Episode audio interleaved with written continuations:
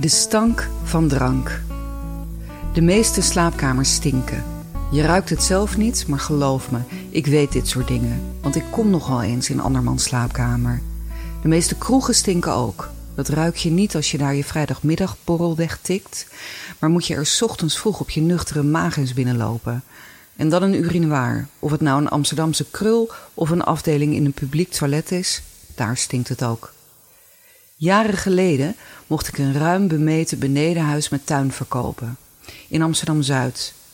Tijdens mijn eerste afspraak daar spreek ik alleen de eigenaresse, in een woonkamer die overtuigend doorzond van voor naar achter, over een diepte van 14 meter. Haar man, aanstaande ex, ligt ze me in, kan door omstandigheden niet bij het gesprek aanwezig zijn. Een paar weken later krijg ik de sleutel en tijg ik met fotograaf naar het huis. Een ruwe houten wand deelt de voormalige chique doorzonwoonkamer meedogenloos in tweeën. De voorkamer is ingericht als mancave, compleet met bierkratten, verzameling bierglazen, gescheurde skylederen bank met wanordelijke lappen bij wijze van beddengoed en kolossale tv.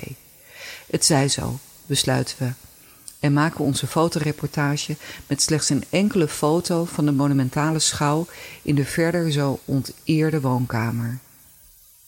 De fotopresentatie wordt al met al een leuk geheel met een levensgroot geschilderd portret van de familie in gelukkiger tijden, pronkend op een foto van het ruime trappenhuis. De gezichten vanzelfsprekend geblurred tegen herkenbaarheid. Tijdens de eerste bezichtiging open ik niets vermoedend de deur naar de woonkamer om direct daarna met ingehouden adem terug te deinzen. De geconcentreerde geuren van slaapkamer, kroeg en urinoir vechten om voorrang in mijn neus. In een oogwenk zie ik bierglazen van verschillend formaat, soms half gevuld met pisgele vloeistof, verspreid door de kamer staan. Een berg kleding ligt tussen het beddengoed op de bank en de vloer is bezaaid met pizzadozen en afvalbakjes in diverse stadia van aangevretenheid en bederf. Eén enkel mannenpak van ragfijne wol, vermoedelijk van Italiaanse makelij, is zorgvuldig opgehangen over zo'n standaard die volgens mij een dressboy heet. Goed gezelschap bij het drinken. De verkoop gaat niet vlot. Ik heb nogal wat uit te leggen over de liefdeloze en naargeestige staat waarin het huis verkeert. Alsof het huis zelf de hoop heeft opgegeven ooit weer een gezellig thuis te zijn. Maar op een dag zitten we dan toch bij de notaris voor de overdracht. De man moet vanzelfsprekend ook tekenen voor de verkoop, maar hij is in geen velden of wegen te bekennen. Wij nemen samen met de kopers alvast de akte en de nota's van afrekening door, als na een half uur toch ineens de deur opengaat en de grote afwezige struikelend zijn entree maakt.